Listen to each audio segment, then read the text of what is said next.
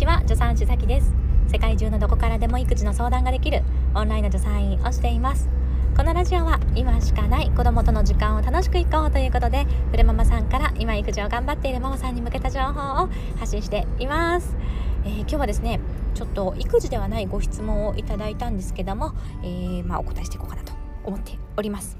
こんなお話ですね。はじめまして。いつもラジオを楽しく聞いています。えー、看護師さんなのかな？今は育児休暇中ですが4月には病院勤務に戻る予定です。さきさんのようなクライアントさんに寄り添えるよう私も働きたいなと思いました。ラジオを聞いているとさきさんははっきり自分の考えを伝えながらも相談に乗っている方を否定しない。むしろ大丈夫だよと言われているような感じがして心がとても温まります。コミュニケーションで気をつけていることや心理学など参考になっている本があれば教えていただきたいです。ということなんですね。ありがとうございます。えー、私はですね心理学の本本はすっごくたくさん読むんですけども心理学の本はねあんまり最近読んでないですね。ずっと読書が趣味なので中学生の頃とかはねなんか一時期ハマって読み漁ってた記憶があるんですけどももうその記憶もですね、え、全然全然なくって最近はあんまり読んでないのでちょっとおすすめ本とかはね思い出せなくてごめんなさい。あしかもナビが喋っている。すいません。いつものように移動中に撮っております。すいません。ということで、えー、コミュニケーションで気をつけていること。で特に私ママさん向けなのでちょっとママさん向けで気をつけていることに特化してねお話しさせていただこうと思うんですけども、えー、意識していることは、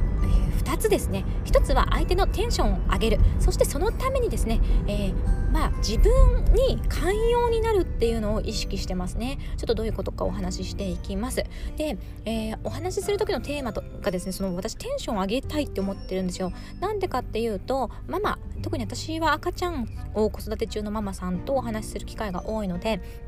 あの赤ちゃん育児中のママって結構自己肯定感が下がりやすいと思っているんですね。でなんでかっていうと赤ちゃん育児って初めてのことの連続がしかも短いスパンで起こるじゃないですか。で授乳も初めておむつ替えも初めて夜泣きの対応も初めて寝返りも初めて。えでちょっと慣れてきたかなと思ったら離乳食が始まる。で離乳食もなんかずっと同じじゃなくて初期中期後期ってなんかどんどんステップアップしていってっていう感じでどんどんどんどん新しいイベントが起こってくるのでどうしてもその慣れないないことに対して、えー、自信がなくなりがちだと思うんですよ。で一生懸命頑張ったとしてもなんかお母さんだからやって当たり前だよねみたいな感じがあるのでなんだかこう褒めてもらったりあよくやったじゃんよくできてるよってこう認めてもらう機会がない。ね、えー、ということでですねそのちょっとこう自信をなくしがちだったりとかっていうことになりやすい時期なんだと思っているんです。ですのでですね、えー、私はですねこのお話しするお母さんのテンションを上げたい。つまりはこの自己肯定感とかね育児の自信っていうのを上げてあげたいたいなっていう思いが本当に本当にあの中心としてあります。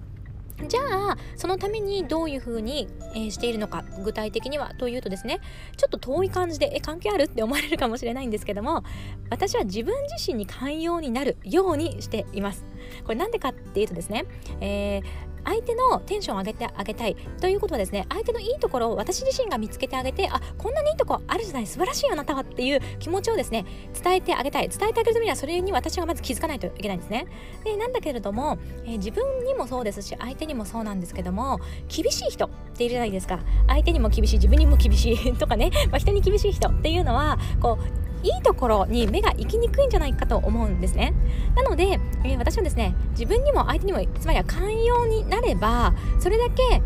いいところが見やすい。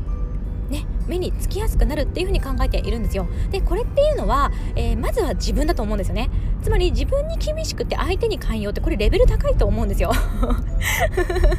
相手に寛容になるためにはまず自分自身に寛容になることが必要だと思ってるんですね。ステップとしてはまず自分に寛容になる。そして自分のいいところにも目が行くようにする。そうするとですね相手にも自然に寛容になれてそしていいところが見えていく。でいいところが見えていくとですねその人のいいところ素晴らしいところが見えるのでお母さんのことをね、えー、本当に心から自信を持って素晴らしいですよあなたはっていう風に言える。ね。それがきっと言葉とか態度とか声色のトーンとか表情とかに出ると思うんですよね。そう。だから、えー、この方がね嬉しいことをおっしゃってくださいましたけどもそういう風にちょっとねあの思っていただけるようにつながっているのではないかという風に考えています。ということで保育園に到着したので 今日はですねちょっと収録が短いんだけれどもあこんな感じで締めさせていただこうと思います。いつもね聞いてくださってありがとうございます。しかもこんなね運転中とかのこう音質も悪い中聞いてくださる皆さんにはとてもとても感謝しております。ありがとうございました。一緒に楽しくお母さんをやっていきましょう。助産師さきでした。またね。